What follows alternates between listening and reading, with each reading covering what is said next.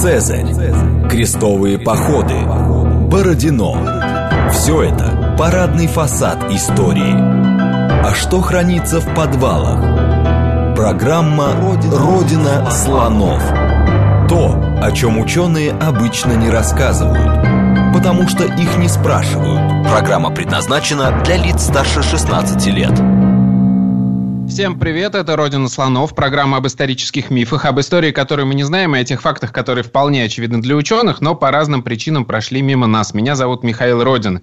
И сегодня у нас будет очень опасная программа, ну, на мой личный взгляд, потому что у людей, я бы сказал, с таким статичным мышлением просто может мозг взорваться. Потому что, во-первых, будет много новой информации, а во-вторых, э, эта информация будет совершенно другого толка, не того, как мы привыкли. Потому что у людей чаще всего восприятие истории как такой науки, которая или переливает что-то из пустого в порожнее, ну, то есть, условно, мы еще раз перечитали Радищева, посмотрели, как все было плохо, и, и по-своему восприняли и пересказали это. Или, э, как всегда, там опровергаем какие-то мифы, переворачиваем все с ног на голову. А здесь мы сегодня будем говорить про науку, как про движение вперед. А наука современная – это, в первую очередь, обоснованная критика источников. То есть, когда мы пытаемся понять, а, собственно, почему Радищев так воспринимал, как он думал. Потом это добавление новых э, источников. То есть, грубо говоря, мы э, посмотрели вот эти все деревни на, с точки зрения Радищева, а потом, а пойдемте-ка поднимем статистические данные. Что там нам экономика, конкретные записи в бухгалтерских книжках говорят о том, как жили люди в этих деревнях. То есть мы добавляем новый взгляд на э, эту же историю. И это, э, собственно, оценка через сравнение, например, один из методов современной компаративистики, когда мы понимаем, ага, вот у нас крестьянин столько получал в хозяйстве э, какого-то там продукта, а сколько это, много или мало, надо с чем-то сравнить. И вот сегодня мы будем говорить о таком удивительном, совершенно э, новом э, новой работе, да, которая сейчас ведется.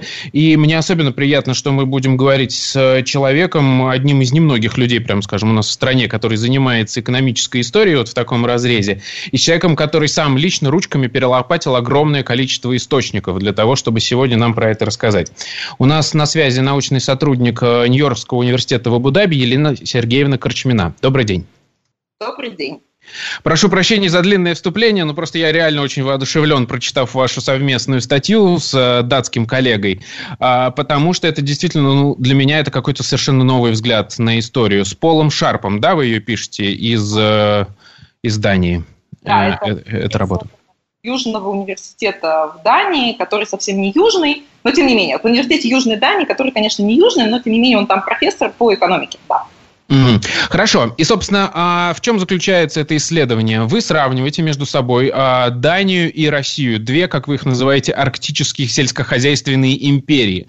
И первый взрыв мозга у меня лично происходит уже на этом этапе, потому что как можно сравнивать, казалось бы, Данию, которая где-то там в Европе маленькая, и огромную Россию, которая здесь у нас на севере, и, в общем, что может быть общего? Давайте, наверное, начнем с этого. Почему, откуда взялась идея сравнить эти две империи? И империя а, или это? Это тоже не очевидно же, да, для обывателя? Ну, то, что Россия империя для обывателя очевидно, ну, это понятно. А то, что Дания империя, конечно, менее очевидно, но до той поры, пока мы посмотрим на карту э, Дании, например, в начале XIX века, и увидим, что у нее даже были колонии за пределами Европы, на секундочку. И э, Дания, которая объединяла, которая включает, например, в себя Гренландию, это ведь тоже часть Дании. То есть просто мы забываем о том, что Дания была большой. Более того, это, в общем, датские историки уже частично подзабывают. Я не уверена, что я готова сражаться за слово «империи», если честно, хотя мне кажется, mm-hmm. это красивый подход, и именно имперскость а, придает всему этому определенный такой налет именно пространственности. Но почему мы можем сравнивать? Потому что на самом деле а, однажды на конференции я услышала, что в Дании было крепостное право. И с моим нынешним образом Дании это вот ну настолько не, не совмещалось. А второе, почему э, сравнить э, как бы эти две империи, это интересно, потому что есть очень хороший фильм, датский фильм, который по-английски называется The Royal Affair, как-то так, я не помню точно перевод. Так вот, там э, рассказывают о событиях конца XVIII века. А вот теперь давайте я вам сейчас немножко скажу об этих событиях, а вы скажете, есть ли что-то похожее. В конце XVIII века в, Ране, э, в Дании, как и во всей Европе, началось а, просвещение, и они начали проводить реформы. И а, там была, были тоже проблемы с королем, который был, в общем, до какой-то степени недееспособным. И а, любовник а, императрицы Струэнса начал говорить о том, что нужно менять что-то в империи. Вам ничего это не напоминает? Mm-hmm. И вот такие образы, которые на самом деле привели в какой-то момент к пониманию того, что между Данией и Россией очень много общего. Это две страны, которые а, фактически ну, Россия имела возможность, а Дания смогла развиться а, в условиях, развит, в условиях когда базис, базой для экономики стало сельское хозяйство. Это раз. Во-вторых, если мы посмотрим на территории, а, у России огромные территории, не знаю, в Сибири, которые невозможно использовать под сельское хозяйство. То же самое в Дании. То есть, да, с точки зрения пропорций, возможно, это не самое лучшее сравнение. Но с точки, имеется в виду, если мы просто поставим количество километров в Дании квадратных и в России площади, но если мы будем сравнивать сравнимое, и вот мне кажется, уникальность нашего подхода в том, что мы не сравниваем всю Данию со всей Россией, а мы сравниваем ту часть Дании, которая, собственно говоря, была производительной, и ту часть России, которая, собственно, была производительной с точки зрения сельского хозяйства. А, и вот это, когда мы разбиваем империи на части и сравниваем части между собой, именно тогда Россию можно с чем-то сравнивать. Потому что на данный момент подход следующий – Россия такая большая, такая уникальная, что это невозможно сделать. Это возможно сделать. Это можно сделать с... Россию можно сравнивать с Испанией, Россию можно сравнивать с Турцией, но только с Данией мы имеем ситуацию, где и там, и там было крепостное право, которое в Дании было уничтожено чуть раньше, и там, и там структура землевладения была очень похожа, дворянского землевладения, там и там была абсолютная монархия, Обе страны начали движение в сторону просвещения приблизительно в одно время, и там были просвещенные монархи. А, и вот дальше в какой-то момент две страны разошлись. И вот вопрос, почему они были так долго один, шли по одному пути, почему они разошлись, и почему сейчас Россия не может, ну это может быть звучит оскорбительно, но не может догнать Данию, по сути.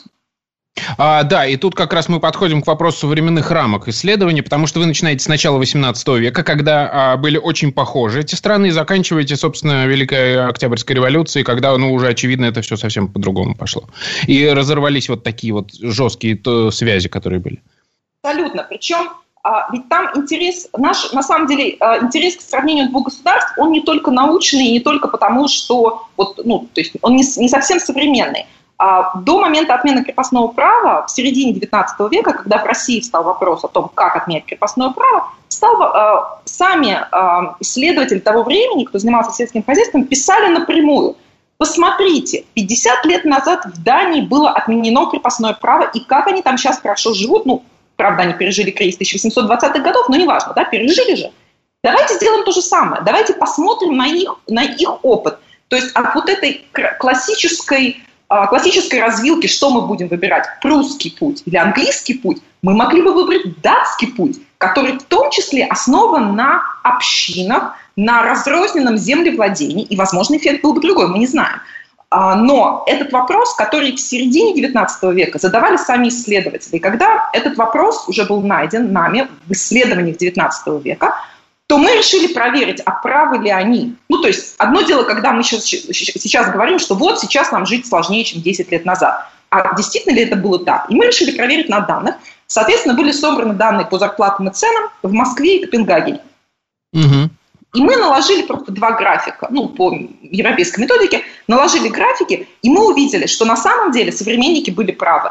До, до конца XVIII века обе страны были приблизительно в одном, шли в одном направлении, ну, то есть, на самом деле, болтались где-то там в, значит, в конце списка европейских стран, и все было, в общем, достаточно грустно и в России, и в Дании. Ну, имеется в виду Москва и Копенгаген. Мы сравниваем сопоставимое не всю Данию и не всю Россию, а два региона. А, и в конце XVIII века в Дании крепостное право отменяют. А, и Дания потихонечку, очень медленно начинает отрываться с точки зрения стандартов жизни а, от а, России. И вот там просто видно, как бы на графике, видно очень красиво это расхождение. И, соответственно, дальше стал вопрос, окей, в 1861 году мы отменили. Можем ли мы догнать? Ну и, соответственно, вот сейчас мы в процессе ответа на этот вопрос. Да, это тут важно отметить, что, насколько я понимаю, вот та статья, которая сейчас вышла, это начало исследований. Да, вы ставите перед собой как бы задачи, которые нужно э, пройти. Более того, статья еще не вышла, и сейчас я фактически... Ой, я читал не вышедшую статью еще. Это спойлер. Эта статья получила хорошие рецензии, и она, я надеюсь, выйдет. Но это спойлер. Но статья по-английски, я говорю по-русски. И на самом деле я хочу, чтобы... Я, я хочу просто показать одну картинку для того, что, чего нет в статье. Но mm-hmm. что делает всю эту историю с Россией и Данией и с точки зрения сельского хозяйства, и почему сельское хозяйство, сельское хозяйство двух стран такое разное, чтобы появилась картинка в голове. Картинка а, следующая. Русские крестьяне в конце 19 века а, ездят в Европу, их направляют в Европу, то, что сейчас бы назвали по обмену опыта, и а, они описывают потом, что же они там увидели. Так вот, два стойла с двумя коров, ну, как бы коровы стоило с, в России и стоило в Дании. Отличие в том, что датским коровам хвосты подвешивают на гвоздики вверх, чтобы в процессе жизнедеятельности они э, не загрязняли, соответственно, ту часть себя, откуда берется молоко. А в России этого не было. И мне кажется, когда мы говорим о том, почему Дании удалось, а России нет, вот этот образ подвешенного хвостика у коровы, он создает, я бы сказала, даже вкус, цвет и запах а, сельского хозяйства того времени. Да, хорошо. А, давайте тогда начнем по полочкам раскладывать вот эту ситуацию. Нужно описать, вы уже в общих чертах сказали, да, что и там, и там было крепостное право в начале 18 века. А вы упомянули, у вас там в статье есть вот этот график, да, скажем так, уровня жизни. Из чего он складывается? Источники мне интересно, что неужели у нас есть э, так подробно расписанные доходы э, разных слоев населения?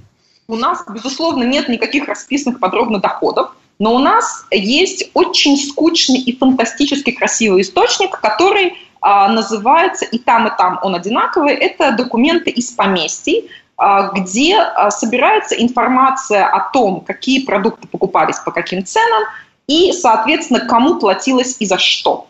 И вот эта информация вычленяется. Это, это процесс, безусловно, грустный и муторный, но какой же он красивый, потому что тех людей, которых мы никогда не... О которых Процесс никогда... изучения этого источника вы имеете в виду муторный, потому что это много информации надо перелопатить, да? А, да, потому что он, он просто немножко душу высасывает, потому что ну все одно и то же. Но там есть люди, о которых мы никогда не прочитаем в учебниках. Какая-нибудь, а, Мар, какая-нибудь там вдова Марья, а, которая соответственно, вышла на синокос, и сколько она получила за вот эту страдную пору. И то же самое происходит и в Дании, потому что те источники, которые мы собираем, и там, и там было крепостное право. И там, и там источники из поместий. То есть в этом смысле удивительным образом и в Дании, и в России сохранились одинаковые источники по принципу сопоставления, да, то есть по принципу mm-hmm. источников, с одинаковой информацией. И дальше уже мы э, считаем, что считаем как, какую-то структуру потребления, она очень условная, мы можем с этим не соглашаться, но поскольку и там, и там набор продуктов одинаковый, и там, и там работа одинаковая, то мы считаем, что это максимально из того, что мы можем сделать с точки зрения сравнения. Ага, и вот по этому графику мы видим, что сначала все одинаковое, а потом начинаются различия. Хорошо, давайте тогда о стране поговорим. Вы сказали, что уже крепостное право, оно плюс-минус одинаково, насколько я понимаю, устроено. И общество вообще плюс-минус одинаково устроено в начале 18 века в этих странах. А, скажем так, а, какую степень, а, какую степень так, это хороший вопрос. Какую степень детализованности в ответе в моем вы сейчас от меня хотите? Можно я вам задам? Общую, э, ту, которая касается больше, в большей степени сельского хозяйства, которое, я так понимаю, мы сравниваем в первую очередь, э, чтобы мы понимали, что с чем, собственно, мы сравниваем, да. Окей, okay. когда мы говорим о крепостном праве, праве в Дании, э, то мы говорим о том, что э, крепостное право распространялось только на мужчин – а, которые а, были в возрасте, там менялся порог, с которого они начинали быть крепостными, и до 60 лет, но это тоже менялось.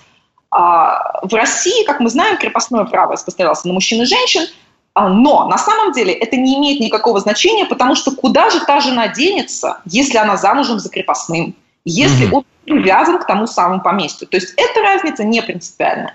Опять-таки, если мы говорим о том, что крепостное право распространяется на мужчин с 13 лет, а в России от э, рождения, это, конечно, все тоже очень замечательно, но куда тот крепостной денется до 13 лет, кроме как будет работать в семье на поместье? То есть отличия формальные по закону были, но влияет ли это на суть явления? Нет. А если мы говорим о структуре общества, и там, и там были дворяне, и там, и там э, прикреплялись крестьяне к дворянским поместьям, а дворянское землевладение как в Дании, так и в России было разбросанным, то есть там были крупные латифундии, но также были поместья в разных уголках, тем самым был некий баланс. А, безусловно, там была абсолютная монархия и там, и там. В этом смысле это тоже, в общем, ну, в том же ключе. То есть все ключевые факторы – они, а, на наш взгляд, были а, принципиально одинаковыми. То есть... Хоро... Ага. И смотрите, а по части экономики вообще, в принципе, что было самым главным и там, и там? Насколько я понимаю, сельское хозяйство – это была основная отрасль. Абсолютно. И там, и там сельское хозяйство. Безусловно, и та, и другая страна участвовали в торговле. Безусловно, они вывозили зерно, и та, и другая страна. А, ну, то есть все в этом смысле тоже одинаково. Причем а, мы можем говорить о том, что, в общем, а, ведь что еще удивительно, что климатические условия очень похожи. Когда мы начинаем сравнивать, например, Копенгаген и Москву, то с точки зрения качества земли, с точки зрения, ну, скажем так, в целом, да, количество солнечных дней, количество дождей, это были похожие территории. В этом смысле еще сравнение, оно безумно интересно, потому что а, даже в, ну, скажем так, с точки зрения географии, мы, в общем, говорим об одних и тех же климатических зонах. Угу. Хорошо, а если мы говорим о географии в смысле геополитики, а вот здесь э, уже возникают э, сравнения, да, точнее разница, казалось бы, потому что Дания это где-то там почти в центре Европы, а Россия это на отшибе европейского мира, и очевидно, что они по-разному завязаны в этом узле вот европейских отношений. Я бы с вами согласилась, а, если бы мы не смотрели на историю, стран, историю этих двух стран а, ну, позиции современного человека. А, потому что, опять-таки, о каком периоде мы говорим, это важно, но вот если мы говорим, например, о XVIII веке, то и Россия, и Дания – это были постоянные партнеры, потому что был общий враг – Швеция. И в этом смысле, что, что происходило в двух странах? Например, обе страны фактически воспроизводили налоговую систему, которая была в Швеции. То есть ведь ты же э, забираешь те полезные вещи, которые ты видишь у своего врага, потому что именно враг является для тебя ну, как триггером. Поэтому фискальная система была во многом похожа. А, состав вооружения был во многом похож. Датчане, конечно, не так удачно, но это, это мы уже говорим не об эпохе викингов, когда там ну, эта территория держала в страхе всю, весь мир почти. А, но тем не менее, они, но тем не менее, они были хорошими воинами. То есть, если мы говорим о репликации, о, о заимствовании ключевых институтов, то это тоже была та же история. И давайте, в общем, говорить, ну, как бы, по-честному. И на, в XIX веке и Дания, и Россия – это периферия. Мне сейчас кажется, вот, да, вы несколько раз в статье упоминаете о том, что это периферийные страны, и те, и другие. Почему? Потому вот в данном что, случае. Ну, потому что это так и было. Потому что эти страны, которые... То есть, безусловно, Россия вырастает. Как, то есть, в XVIII веке Россия вырастает и начинает играть а, достаточно серьезную роль а, в, на Европейском театре. Но, тем не менее, а, датчане, если почитать их нарратив, да, об их истории, то они тоже ого-го. Это просто а, наши перспективы. Ну, я, например, при всем моем уважении к моему рязанскому истфаку, я вообще не помню ничего про Скандинавию.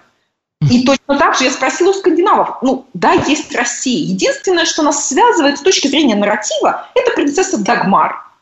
Да. Ну, большому счету. Но ведь знаете, например, что когда э, принцесса Дагмар стала российской императрицей, то если вы хотели получить назначение куда-либо в Европу, вам нужно было какое-то время, скажем так, максимально быстро вы могли получить назначение в Европу, если вы побываете послом России в Копенгагене. И угу. всех там побывать. То есть вот даже на этом уровне а, это, это очень тесная связка, а, на самом деле, существовала между двумя, между двумя странами. Поэтому угу. Я думаю, что это вопрос перспективы. И тут надо иметь в виду, да, что как раз тот период, про который мы говорим, это период величайшего расцвета Швеции, которая была абсолютно монополистом а, в части поставок металла, полуфабрикатов металлических по всему практически миру. И действительно, по сравнению с ней, и Дания, и Россия были так слабоваты. Ну, в начале этого периода, да, это очень важно, о чем мы говорим. Мы сейчас про начало 18 века. Да. Хорошо, идем дальше. А, как потом начало все э, развиваться? Вот э, в какой момент вот эта развилка, она сразу э, произошла вот за счет какого-то там просто отмены крепостного права в Дании или нет? Что там, какие изменения, какие различия? Да, мы сейчас говорили об общем, а теперь о различиях. Вот там в начале этого периода. А, здесь, скажем так, сейчас я представлю ту немножко стилизованную и упрощенную версию, которая есть а, ну, вот у нас с автором сейчас как рабочая гипотеза она может поменяться. То есть сейчас я рассказываю э, то, о чем мы думаем, да, то есть это в большей степени процесс э, осмысления материала, который нам попадается. Э, происходит отмена крепостного права, и там начинается еще одно такое событие в истории Европы, перемешавшее вообще все, это наполеонские войны. После наполеонских войн и Дания, и Россия в том или ином экономическом кризисе, который можно по-разному оценивать, но тем не менее. 1820-30-е годы – это экономический кризис в Европе. Датчане в очень неблагоприятной ситуации, они грустят, и, в общем, их стандарты жизни падают. В России мы этого не знаем, но, судя по всему, тоже не очень радостно. А дальше происходит, а, происходит следующее. Выходит Англия – это еще одна красивая картинка, которую я хотела бы, чтобы была в вашей голове. А дальше а, на карте мира появляется Англия как действительно сильная империя, а, которая начинает постепенно а, стандарты жизни, которые растут, и она начинает все больше закупать продуктов. Добавим, а у них промышленная революция, да, они начинают потреблять, собственно, ресурсы э, активно. Активно. И, например, есть такой замечательный продукт, а, это вот мой соавтор бы сейчас тут просто впечатлился, если бы я это упомянула, есть как сельхозпродукты, масло. Дело mm-hmm. в том, что с зерном начинаются проблемы. Там появляются а, другие крупные игроки на рынке зерна, и, соответственно, в Европу поступает более дешевое зерно, в том числе, например, в Соединенных Штатах. И, соответственно, здесь уже сложнее конкурировать, и датчане переквалифицируют, переквалифицируются на производство масла. И они начинают производить хорошее масло, которые они начинают отправлять в Британию. И вот тут картинка. А пока британцы, в конце, ну, там, это уже мы говорим о второй половине 19 века, потребляют замечательное датское масло, а, что потребляют сами датчане. Они же вывозят. Так вот, датчане потребляют замечательное российское масло, которое Россия до них экспортирует, потому что ну, Дания где-то посередине между Британией и Англией. И, соответственно, а, британцы потребляют отличное датское масло, датчане потребляют хорошее русское масло, ну а русские потребляют то, что потребляют. Потому что я, например, у меня ощущение, что мы вообще стали масло в таких объемах потреблять только в Советском Союзе, когда в лагерях нас заставляли есть по 5-10 грамм масла каждое утро. Ну, у меня ощущение, что это советское какое-то, советское какое-то изобретение, но тем не менее. То есть мы, мы получаем вот такую вот транспортировку товаров а, по Европе. Угу. А, хорошо, у нас осталось две минуты до рекламы, как раз чтобы обсудить вот и все-таки еще какие-то вот важные различия в 18 в начале 19 века, какие были между Данией и Россией, которые потом повлияют на дальнейшее развитие. В Дании в какой-то момент а, перестает, то есть абсолютная монархия просто заканчивается, и там все большую власть начинает приобретать а, ну, скажем так, начинает играть самоуправление. То, чего в России так и не произошло. Это если мы говорим о базовых структурных каких-то вещах. А, и, соответственно, поскольку отменяет крепостное право, а, то население становится более мобильным, а, и стандарты жизни растут просто потому, что начинают выбирать, что лучше и как лучше организовываться. И в, в Дании начинается так называемое кооперативное движение, которое в России появилось уже сильно позже, но, кстати, в том числе под влиянием датчан. Угу. И, кстати, насколько я понимаю, в Дании а, точно так же, как и в России, крепостное право было распространено не по всей территории страны. Абсолютно. Это важно. А, а именно там, где оно выгодно с сельскохозяйственной точки зрения. Точно так же, как и в России. Только в центральной России крепостное право там в Сибири кого там закрепощать? Ну, объективно, давайте говорить на чистоту. То же самое и в Гренландии, там не было никакого крепостного права, и нафиг было не нужно. А, но э, это было только в центральных частях и Дании, и России. Ну, надо забывать, что у Дании ну, в какой-то момент еще было Шлезвик и Галштейн, то есть э, северная часть Германии. Это тоже была Дания. Mm-hmm. Соответственно, ну, там тоже было крепостное право. Да. Mm-hmm. Хорошо, отлично. А, это программа «Родина слонов». Мы сегодня говорим, а, мы на связи с Абу-Даби, и мы сегодня говорим с Еленой Сергеевной Корчминой, которая вместе с своим датской коллегой сейчас прямо проводит исследование по сравнению датской империи и Российской империи. Э, мы выясняем, как развивалось сельское хозяйство в этих странах, что было общего, что было одинакового. И после новостей мы вернемся и продолжим. Программа «Родина слонов». То, о чем ученые обычно не рассказывают, потому что их не спрашивают. И еще раз добрый день. Это Родина слонов. Михаил. У нас сегодня на связи Елена Сергеевна Крачмина из Абу-Даби. Мы обсуждаем а, новые исследования, которые прямо сейчас проводятся, сравнение датской империи и российской империи. И вот мы в первой части программы поговорили о том вообще, почему их можно сравнивать. Казалось бы, несопоставимые вещи, величины в прямом смысле слова. Но, тем не менее, выясняется, что если посмотреть в исторической перспективе, то да, у нас есть а, период, в который эти страны очень, эти страны очень похожи друг на друга. И вот давайте раскручивать, что называется, эту улитку так, э, во времени, да, разворачивать ее. А, в начале XVIII века эти две страны, ну, скажем так, задружились на почве э, вражды с общим врагом, со Швецией. И я так понимаю, тогда началось активное их взаимодействие. Правильно? Как это происходило и э, в каких сферах? А, да, безусловно. И, просто вы, пока вы сейчас говорили, я еще успела немножко подумать о том, что вы сказали, что не часто бывает. А, так вот, когда мы говорим о сравнении стран, мне кажется, мы привыкли, что мы, ну, как бы это механическое сравнение. То есть мы берем что-то в одной стране и сравниваем это что-то в другой стране. Но ведь это не сравнение.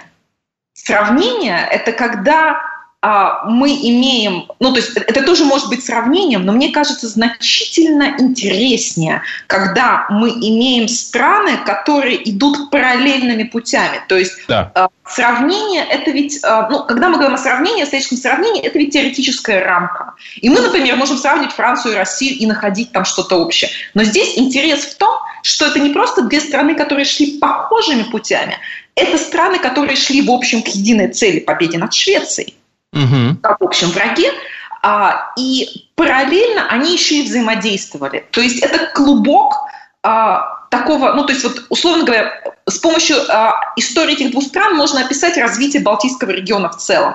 А, это, это значительно интереснее, чем просто механически. Ну вот тут был Строенце, а тут был Потемкин. Вот давайте поговорим. Это не про это. Люди взаимодействовали между собой.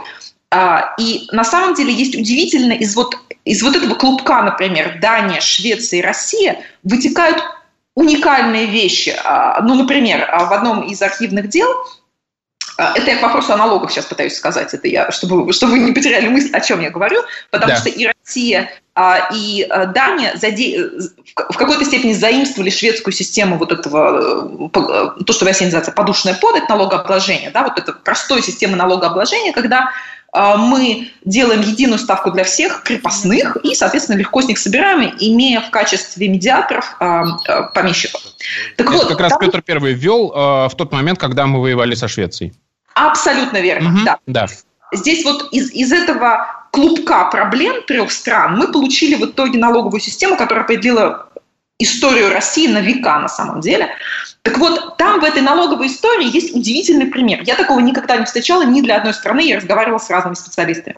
Дело в том, что есть территория на, терри... вот, на севере а, России, которая с, с, в этот момент, она в, в 18 веке, она была пограничной, Россия пограничила и с Данией, и со Швецией. Ну, вот маленький кусочек, и там было такое местное племя самоедов, ну, там, одних из. А, так вот, это, эти тысячи человек, на секундочку, да, ну то есть для, для Дании это много, для России это вообще ни о чем, и для Швеции mm-hmm. вообще мало. Так вот, эти тысячи человек, они там кочевали, ну вот из одного озера к другому озеру. А, на протяжении ста лет три страны облагали их налогом. Самоеды платили. Все три а, налога. Все три налога. Чуть-чуть датчане брали куницами, чуть-чуть шведы брали значит, э, этими талерами, и чуть-чуть ефимками брала Россия. И в начале 19 века самоеды в какой-то сказали, так, все, стоп, мы не будем больше платить. А, и в России начали, откуда появилось дело в архивное? В, архив, в России начали разбираться, а что они вообще платят-то? Ну, то есть, кто их обложил вообще, с чего вдруг? И там, правда, деле так написано, а вот с тех давних времен войны со Швецией. То есть вот эти вот тысячи человек, потому что они, они кочевые, они часть времени проводили там, часть тут, часть здесь. Вопрос, зачем люди вообще платят? То есть на самом деле это, эти тысячи человек были самым защищенным народом Европы на тот момент. Их защищали и Дания, и Швеция, и Россия. От них самих, судя по всему.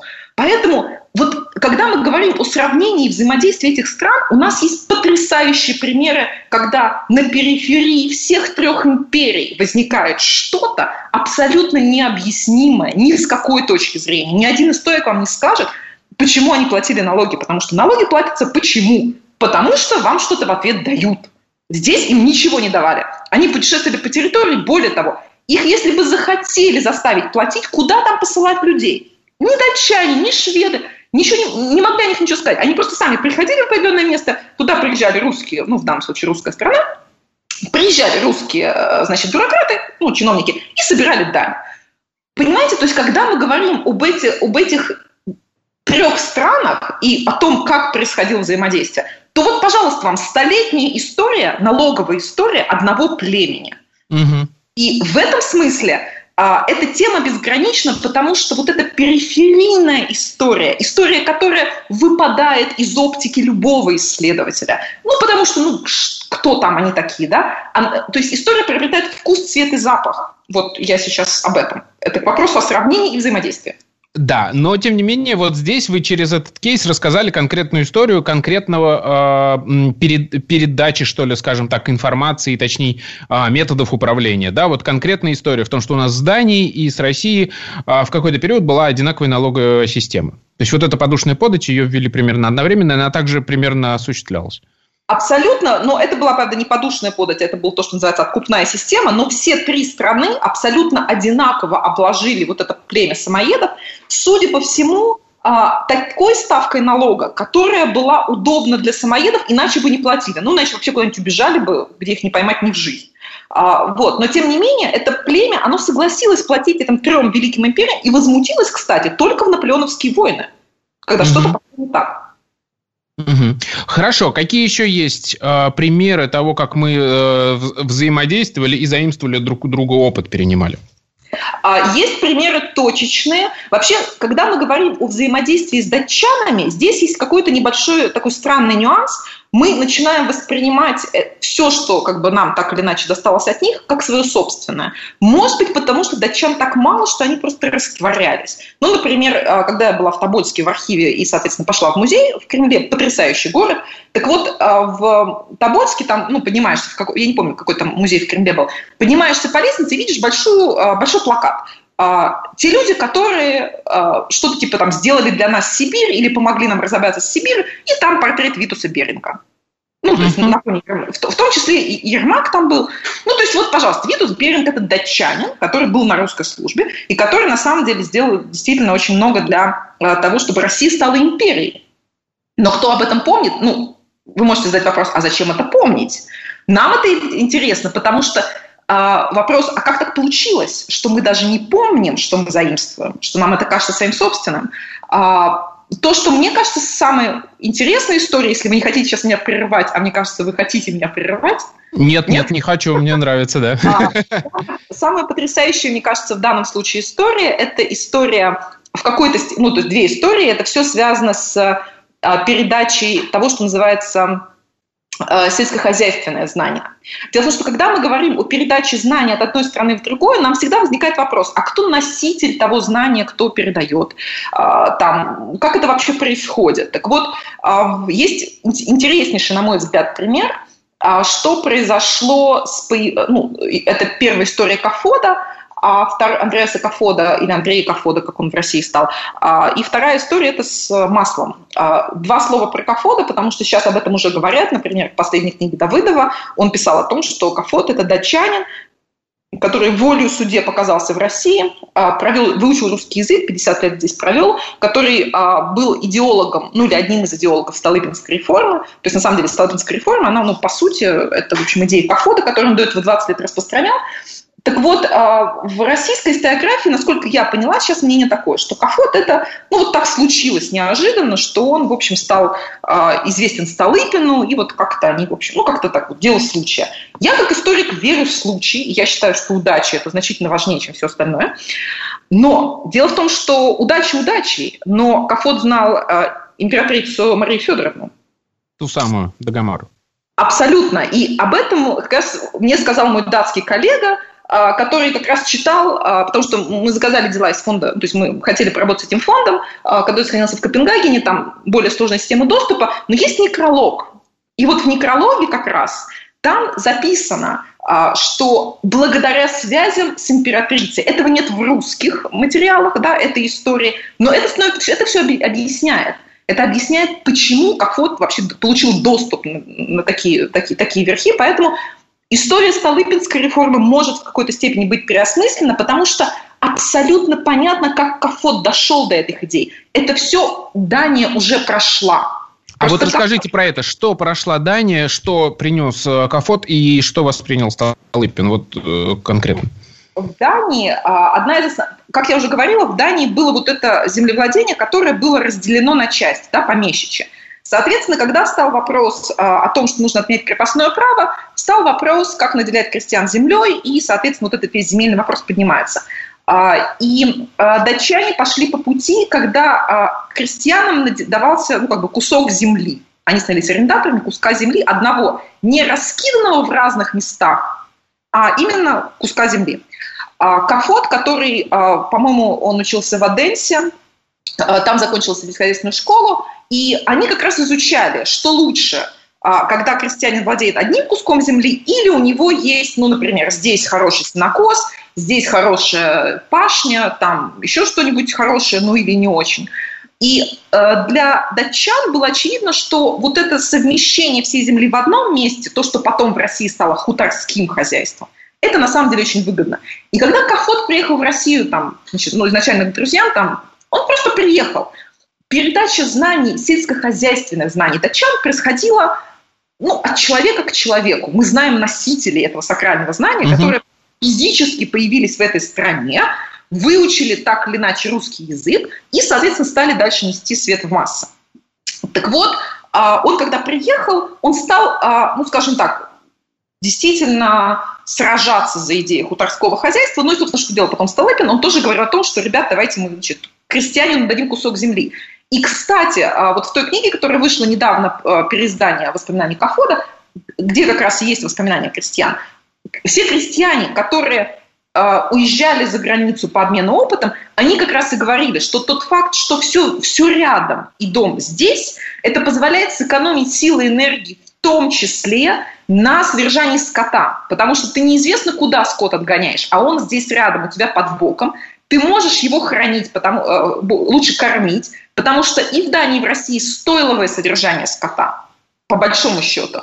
И почему история с, э, с маслом, возможно, в Дании была? Потому что коровы стали близко к хозяйству, стоиловое хранение, и мы можем улучшить качество, ну, просто можем контролировать качество производимого масла, а в России этого не было. И все крестьяне отмечали, что основная проблема вот этой разбросанности хозяйства – это в том, что скот страдает больше всего. Это не про пашню, это не про зерно, это именно про скота. А скот – это мясо, это молоко, это качество жизни крестьян, в конце концов.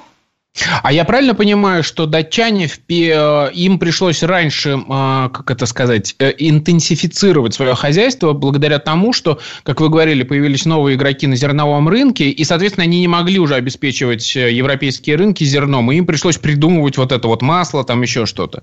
В отличие от России, у которой были большие территории, мы могли, ну, мы, мы знаем, что мы до конца, там, до середины 20 века были поставщиками зерна. А, э, здесь появились новые игроки и кризис 1820-30-х годов. То есть он просто выбил с рынка, а, с датского рынка, ну, скажем так, все, кто, всех, кто не справился. То есть в данном случае благость кризиса для Дании, скажем так... А чем он был вызван, этот э, кризис 20-30-х? Там после наполеонских войн, после наполеоновских войн начался, начался большой бардак в Европе. Угу. Страны, были, страны были закредитованы, плюс выходят э, новые поставщики зерна, а, плюс начался финансовый кризис. Там просто не было... Ну, то есть периодически в мире происходит, ну, как сейчас. Да, как Сложение бы, факторов, да, которые все обрушили. Угу. Ну, вы сказали это интеллигентно, а я историк от Сахи, я могла бы сразу сказать, как это называется. Ну, в общем, в общем, все, все плохо. Вот тогда было все плохо, и те датчане, которые жили в тот момент, они были несчастливы. У них было падение стандартов жизни, все плохо. Но те, кто смогли пережить, через пару десятков лет их дети, в общем, насладились преимуществами того кризиса, последствий того кризиса. Угу. И вот тут мы приходим, э, уже, собственно, нужно про масло рассказать. Причем тут масло, как говорится? Мы знаем, да, знаменитый бренд «Вологодское масло». Как выясняется, не все так просто, не на пустом месте оно возникло. Э, в чем суть? А, да, причем есть же еще вологодское масло, а есть еще сибирское масло. И когда я приехала в Тобольск, недавно, как этим летом, и спросила, а что вы мне скажете про сибирское масло? Мне сказали, у нас омуль есть. Я говорю, а масло? Они говорят, ну вот вам масло. Ну, в том смысле, что они забыли. А ведь а, в начале 20 века а, немцы и американцы писали с ужасом, боже мой, что происходит в Сибири? Откуда столько масла в Сибири? А ведь это все возникло благодаря датчанам, но сибирское масло – это, скажем так, spillover, это, это последствия вологодского масла а, и последствия того, что брат известного художника Верещагина, а, там есть масса, значит, по этому поводу легенд и теорий. А, я скажу такую, опять-таки, стилизованную версию. А, он в какой-то момент а, приглашает в Россию двух, а, двух э, семью, семейную пару, которые как раз и, и были одними из лучшими производителей масла а, в Галштейне. А Галштейн на тот момент был датской территорией. То есть, на самом деле, эта семья Буман, которую пригласили, она получила образование в Дании благодаря датским традициям. Потом Буманы приезжают в Россию, и они оказываются более судеб в Вологде. Ну, там был Верещагин, и, собственно, одна из задач, например, нашего исследования – это сравнить именно экономические показатели, потому что мы сравниваем сейчас Копенгаген и Москву, а было бы интересно сравнить Копенгаген и Вологду, потому что на самом деле похожие территории, и там это все начиналось, ну, например, Галштейн и Вологду. И, соответственно, семейство Буман, а, благословенное, приезжает в, в Вологодскую губернию, и они устанавливают, собственно, начинают основывать первые, а, первые маслобойни. Они открывают школу, и, собственно говоря, первый рецепт вологодского масла а, как раз а, написан Буманами на русском языке. Книжка, она лежит в Ленинке, в свободном доступе можно почитать. А, Ева Буман написала, Ива или Ева Буман написала, ну, стоит автором этого произведения. И они организовывают школу и вот это фантастическая история, потому что они фактически просто перенесли тот опыт, с которым они были знакомы в Дании, потому что в Дании все так и происходит. Организовывается маслобойня а, на коопер... с помощью ну, через систему кооперативов, а, то есть они покупают масло у ближайших производителей, собственно, крестьянских хозяйств, они контролируют качество масла на входе, а, и они развивают, соответственно, знания о маслобойне, о производстве масла. И потом те, кто учились в этой школе, они постепенно перебирались до Сибири. И вот а, два фантастических, две тоже фантастических картинки. Первая, один из известных производителей, участников маслобойного производства в, в Сибири был Рейнсдорф. Есть потрясающий плакат рекламный, где Рейнсдорф а я сейчас путаю с фамилией, сейчас вспомню. А, соответственно, он в образе Ермака. У меня вылетела фамилия из головы. Да. Вот, он в образе Ермака. То есть это красивая картинка, это тоже есть вот в, в Ленинке, это можно все найти, там есть книги об этом, Верещ, э, об этом много писали. Понимаете, в чем история с маслом? Историки этой темой особо не занимаются, а этим занимаются специалисты-маслоделы. И тут немножко другая литература, которая нам не знакома. Вот. И э, есть потрясающие, э, потрясающие датские плакаты, где датчане пишут «Сибирь для датчан – это как Америка, новая Америка». А, просто золотоискатель, то есть вот это, это, это фактически золотая руда для датчан. Они очень долго рассматривали Сибирь как потенциальный огромный рынок по производству, и, собственно говоря, они там его налаживали, там было очень много датских компаний, которые... Потому что с маслом проблема-то еще в чем? Его же довести нужно. То да. это же, вот, это все не так просто. А, соответственно, ну, то есть это, это нужно еще организовать нормальную транспортировку, куда это масло доедет и так далее, и так далее. А, но забавность ситуации в том, что на маслодельных рынках, на, на маслодельных выставках начала 20 века а, российское масло по качеству уже приближалось к датскому. Mm-hmm. Датчане ухитрились вырастить себе конкурента, но потом начался, началась история с 17 годом, а, и, в общем, это все, эта история была, эта история была забыта, к сожалению. Ну, Э, и тут как раз, да, логистика это важнейшую роль сыграла, потому что вот я сейчас нашел вот этот вот кусок а, вашей статьи, где рассказывает о том, что построили когда Транссибирскую магистраль, там просто бум произошел, потому что вот цифры читаю. В 1894 году в Британию было экспортировано 400 пудов масла сибирского из Сибири, а уже через два года 150 тысяч пудов а к 1912 году 4 миллиона 500 тысяч пудов. То есть это, ну, сейчас у меня плохо с математикой, но это в сотни, тысячи раз э, увеличение экспорта. Абсолютно. Это колоссальные объемы. А, и параллельно еще есть тоже, это уже не, не столько связано с датчанами, но это тоже фантастическая история, потому что когда налаживали транспортировку масла, например, нас наладили транспортировку яиц. Угу. А, и это, это тоже фантастически, как они прессовали яйца и перевозили через границу, как они собирали. То есть это история с маслом. Понимаете, чем история с маслом хороша? До того, как появились вот эти первые маслобойни Буманов, в России как такового масла в нынешнем понимании не было. Это было топленое масло. Его, оно, его нельзя было ни транспортировать, ни использовать. То есть фактически с нуля была запущена огромная отрасль, которая приносила миллионы рублей с точки зрения экспорта а, Российской империи а, перед началом а, Первой мировой войны. Это удивительная история, когда мы знаем точку отсчета истории, ну, знаем, чем закончилось все тоже. Ну, я, я хочу верить в то, что эта история будет иметь продолжение. Хорошо, давайте, собственно, про продолжение. А, вот мы сейчас, да, посмотрели, как а, немножко по-разному развивалось сельское хозяйство там и там, а, как разные отрасли, например, маслодельная возникла там и там, как мы перенимали это и как мы смогли за счет этого развиться грубо говоря, что дальше? Какой вы себе исследовательский план построили работы? Что вы дальше будете с чем сравнивать и какие источники использовать? Дальше да, забавно, план на самом деле очень ну, непростой, потому что сейчас а, мы то, что называется, заложили шур. То есть мы провели да. исследование, связанное а, с, ну, то есть мы нашли данные, связанные с, сравни, как, чтобы, мы, чтобы мы могли сравнить Москву и Копенгаген. А, дальше а, планы с, именно сравнения, да, с точки зрения стандартов жизни, с точки зрения географии, уйти в глухую эконометрику, найти данные, связанные с уровнем жизни, а, и, соответственно, понять, в какой момент действительно происходит развилка между странами, потому что сейчас по графику вроде как отмена крепостного права, но мне кажется, эта история слишком простая и потому неинтересная. То есть это слишком очевидно, да, тем более, что я не верю в то, что крепостное право – это уж настолько прям плохой институт. А, он решал свои задачи.